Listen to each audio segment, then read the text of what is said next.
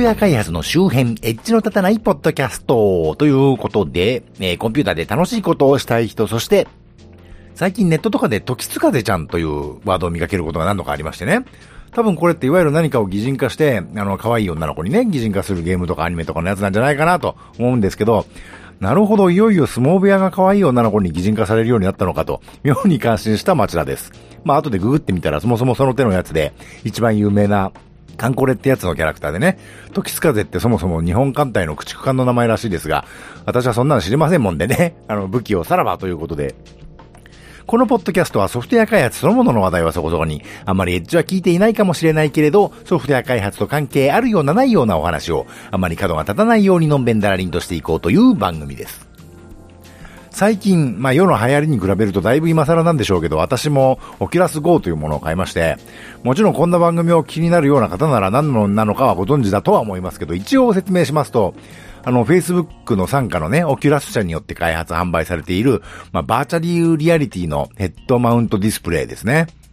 で、まあ、今回は、あの、まあ、ごればせながらね、そいつの使用感なんぞのね、お話をしようかなという趣向です。で、私普段からメガネをかけておりまして、このオキュラス Go のセットの中に、メガネをかけてる人用のスペーサーなるものがついてました。でもまあ普通のメガネをかけてる方はそれをセットしなくても、メガネがすっぽり中に入るようにこのオキュラス Go をつけると特に問題ないですね。あの、顔のさんぶんのいちぐらいあるようなでっかいおしゃれメガネの人はこれを使った方がいいかもしれませんけどね。ただ、あのー、気持ちちょっと近すぎるというかね、あのー、視線がちょっと映像と近い感じがちょっとありまして、ちょっとピントがずれるというか、ちゃんと立体に見えづらいこともたまにありますので、少しこのオキュラス Go を顔に固定するね、あの頭の周りをぐるっと回るあのベルトを気持ち緩めにした方がいいかもしれません。で、私としてはゲームとかほとんどやらない人でしてね、あの、さんじかんぐらい何もしないでぼーっとしてるのは何の苦もないんですけど、あのゲームとかね、仕事もそうなんですけど、あの、同じことをさんじゅっぷん以上し続けてると、なんかイライラするたちなんですよ。あの、何にもしてないのは苦、苦にならないのに、何かをし続けるのは苦になるというのはなんか大変な、あの、ナチュラルな生ゲームものなのかもしれませんけど、まあそんなこんなで、あの、最近のゲームって例えば、スマホゲームなんかあるでしょ？で、最初にチュートリアル的なものが始まるじゃないですか。あれを最初の一区切りまでやって、あ、もういいや、続きはまた明日やるかって思ってね。で、翌日とかに続きをやろうと思ってそのアプリ立ち上げると、またチュートリアルの最初からになるのね。んあれ、あれしょうがねえな、またやるかって思って、最初からやって、あ、もう飽きた、もう明日でいいやってなって、また次の日は最初からになっててね。なんだこれ、もういいやってなるんで、まあ、その繰り返しが割と最多くてね、あの、ゲームができないたちなんですね。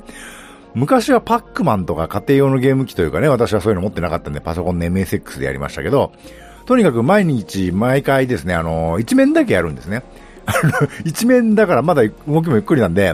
あの、いかに効率よくドットを食べていい感じにモンスターを全部引きつけては、パワーエサで全部のモンスターに反撃するかとかですね。そういうのだけ妙に上手くなりまして、あの、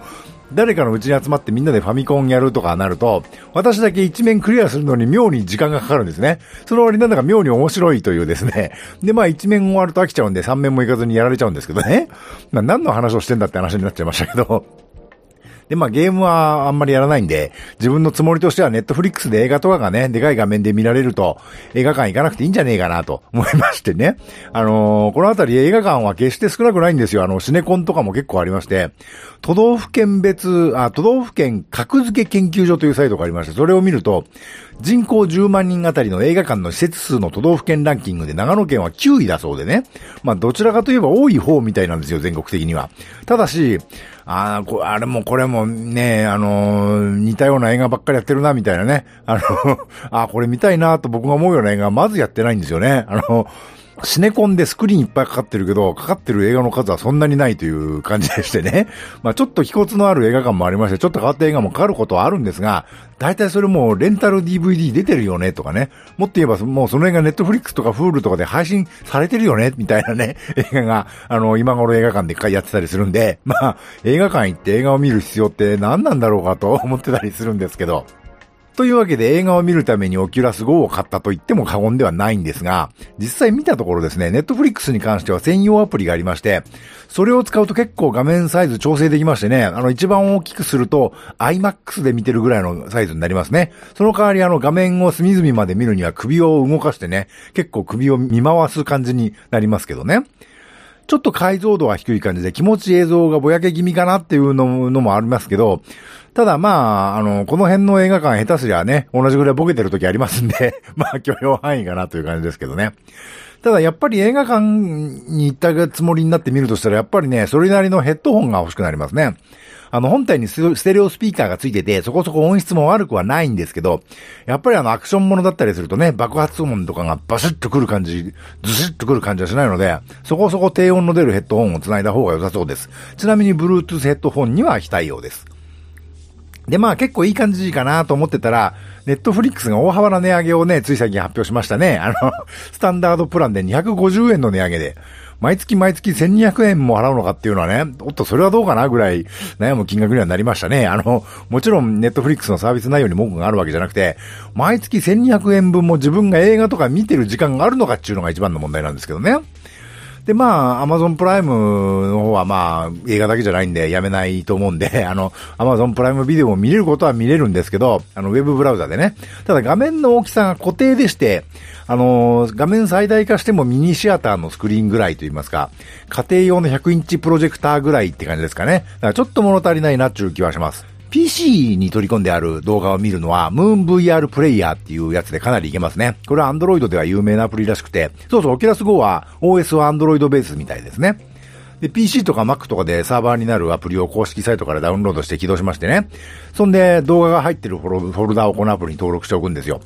で、オキュラス Go 側でも、この Moon ブイアール プレイヤーってアプリをオキュラスの公式ショップから無料ダウンロードしまして、同一ネットワークというかね、ネットワークアドレスが同じランに繋がっていると、オキュラス Go 側の Moon ブイアール プレイヤーがサーバーアプリを動かしている ピーシー とか Mac とかをブロードキャストで見つけてくれるので、それぞれその ピーシー の中の動画を見れるわけです。これ結構よくできてて、いろんなタイプの スリーディー 動画とかね、あのひゃくはちじゅうどとかさんびゃくろくじゅうどとかの動画も、あの、見れるみたいです。あの、いくつかサンプル動画を拾ってきて試しましたけど、かなりいい感じですね。画面サイズもいじれるので、あの、ツーディー の動画も、Netflix みたいに アイマックス サイズで見れたりします。YouTube みたいにあの、Oculus による独自の動画共有サービスみたいのもありましてね、そこにハリウッド版ゴーストインザシェルのイメージビデオが スリーディー でありまして、これ多分アプリのデモムービーっぽいですけど結構面白くてね、あの、スタンドアローンコンプレックスのだいいちわでもありましたけど、少佐がビルの屋上からダイブして、ビルの室に飛び込んで、で、暴走した芸者アンドロイドたちを次々破壊するというね、ムービーが スリーディー のさんびゃくろくじゅうど映像になってました。で、まあ、全編 シージー なんで、その暴れる芸者ロボとかがね、少佐とかがいかにもおもちゃっぽいというかね、なんか人形劇っぽいなってのがありましたけどね。で、YouTube ももちろん内蔵ウェブブラウザで見れまして、YouTube にも結構 スリーディーブイアール 動画とかさんびゃくろくじゅうど動画とか結構上がってますね。で、その中で、えっと、この番組はできればいろんなね、どんな年齢の方でも聞ける内容にしようと思っているんですが、なのでちょっと湾曲な表現になりますけど、あの、いわゆる成人男性向けの女性が出てくる映像作品のね、サンプル品みたいのが YouTube に結構上がってまして、まあお試し映像なのでね、いわゆる子供に見せられないような映像っていうわけじゃないんですけど、それをちょっと好奇心でね、私も別に嫌いなわけじゃないですから、どんなもんかと思って試してみたら、まあすごいですね、これ。スリーディーブイアール で立体的な映像でね、それこそ人前に出ることをお仕事とされているような容姿の女性の立体的な顔が目の前にあるっていうのはうおーと思いましたけどね。あの、私そもそも工業高校出身でね、その後ソフトウェア開発をしたる業務としておりますもので、あの、基本的に女性とそんなに間近でお話しする機会というのは、その一生のうちそうそうないわけなんですが、これはすごいなと思いましたね。あの、普通にって、あの、普通じゃないのはど、どんなものなのかっていうのはありますけど、そういう人前家業な容姿の異性がね、間近で普通に話しかけてくるとか、じっとこっちを見てるだけみたいなのも、でもいいと思うんですけど、そういうのがあると私みたいなね、対人恐怖がわずかでもあるようなやつには、結構いいリハビリになるのではないかと思いましたけどね。そういうソフトはないみたいですけど、まあそれ以上のことをしてくださっちゃうようなのはね、まあたくさん売ってるみたいですけど、そこまではいいんだけどなってのはね、いい年のおっさんとしてはあるんですけどね。で、まあ、そういうのに出てくる女性って、その スリーディー 映像になってるせいなのか、その弊害なのか何なのかわかんないんですけど、やったら目がでかくて顎がとんがってる感じでして、あの、昔の矢追純一さんの ユーフォー 特番に出てきたグレーのエイリアンかなみたいな好きになってるのもなくはなくて、ちょっと気にはなるんですけど、まあ、アニメキャラクター慣れした日本人にはそんなに抵抗ないのかもしれませんね、と適当なことを言いっぱなしておきますけどね。あとね、有料アプリで気に入ったというか面白いなと思ったのがありまして、Google ストリートビューを スリーディーブイアール として見れるワンダーっていうアプリがいいですね。ごひゃくきゅうじゅうえんでしたね。あの Google マップに掲載されている一般ユーザーが撮影したものとか、もちろん Google がね、あの 撮, 撮影したストリートビューのさんびゃくろくじゅうど写真、もちろん世界各国のものをね ブイアール 的に見れるアプリですね。私が自分であの会社のね、あのリコーシータを借りてきて撮った長野県立歴史館のあの縄文時代の縦穴式住居がここされてるねあたりのさんびゃくろくじゅうど写真も見れまして、うおって思いましたけどね。ただこれ場所を指定するのがだいぶ難しいです。あのキーワード検索とかする機能がなくて、あの音声認識で検索する機能はあるんですけど、まあ英語にしか対応してないっぽいですね。でギャラリーってとこに良さげなね景色がいくつか登録されてるんですけど、はてこれはどこのなんだろうっていうのは基本的なね、あの地理的な文化知識がないのでわからないんですよね。でとりあえずあの自分の自宅の周辺を見てみようと思ったんですけど、世界地図からまあだいたい日本を選択してちょっとずつズームしてだいたい長野県を選択してって感じで、自分家を見つけるのがねだいぶめんどくさいですね。でこれあの地図上で場所がわかるからまだいいんですけど、例えばパリの凱旋門を見ようと思ってね、フランスのパリのってところまでだいたい地図で終えたんですけど、凱旋門がパリのどの辺にあるのか知らねえやと思ってそこからわかんなくなっちゃいましたけどね。あとプラネタリウムのアプリとかもあって面白そうだなと思ってるんですけど、あのスマホアプリとかでもそうですけどね、いわゆるプラネタリウムのアプリってまあ星空が見れたりとか、あの星座とかが線を繋いで状態で見れたりってのもあるんだけど、そもそもどの星が何でどういう物語がぶら下がっててみたいな基本知識がないと見てもふーんってなもんでね、それこそさっきのゲームの話と同じで私的にはさんぷんもせずに飽きてしまうんですけど、あの博物館とかにあるプラネタリウムだとあの映画みたいに解説番組がかかってたりするじゃないですか。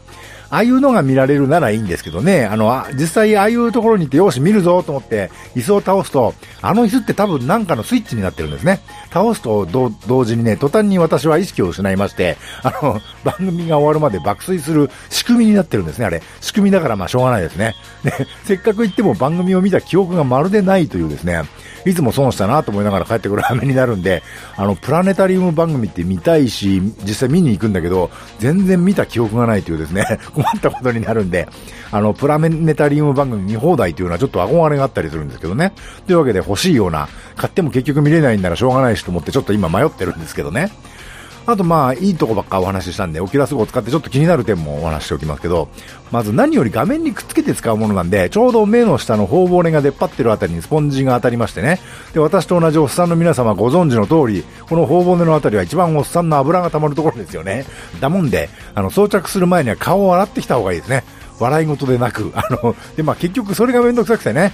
まあちょっくら大画面で映画見るかなとかって思っても、あのー、風呂入ってきたからにするかななんてね思ってね、じゃあ風呂入ってね、で上がってきて、あもう疲れたから明日にしようってなっちゃうんですね。これがOculus Goを使う最大の問題というか障壁ですね。あとまあこれはよく言われることですけど、バッテリーがすぐ終わっちゃうってのはありますね。にじかんぐらいですね。映画いっぽん見ると電池終わる感じです。でもちろん ユーエスビー ケーブルつなげて充電しながら使うこともできますけど、なんていうか潜水夫みたいなね、あのコンセントからコードにコードがね、あの人間につなげられてる状態で、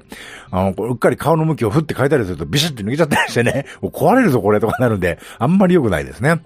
あとこれ視界いっぱい映画になりますから、あの、飲み物とかね、飲むのがちょっとめんどくさいですね。あの、鼻のあたりから下を見るとちょっとゴーグルの外が見えるんですね。なので顔を後ろにのけざろして、視線を下向けて、あのテーブルの上の飲み物入ったコップ探したりなんかしてね。あ、ウルトラマンの中の人ってこんな感じなんだろうな、などとね、妙な関心をしたりしますけどね。で、まあめんどくさいんでだんだん水分補給しなくなりますから、あの、今年の夏みたいな猛暑にこんなことをしてると自宅で映画見てたら脱水症状になってね、ヘッドマウントディスプレイつけたまま倒れてるみたいなね、シュールな絵面になるんで、それはちょっと気をつけた方がいいかなとは思いました。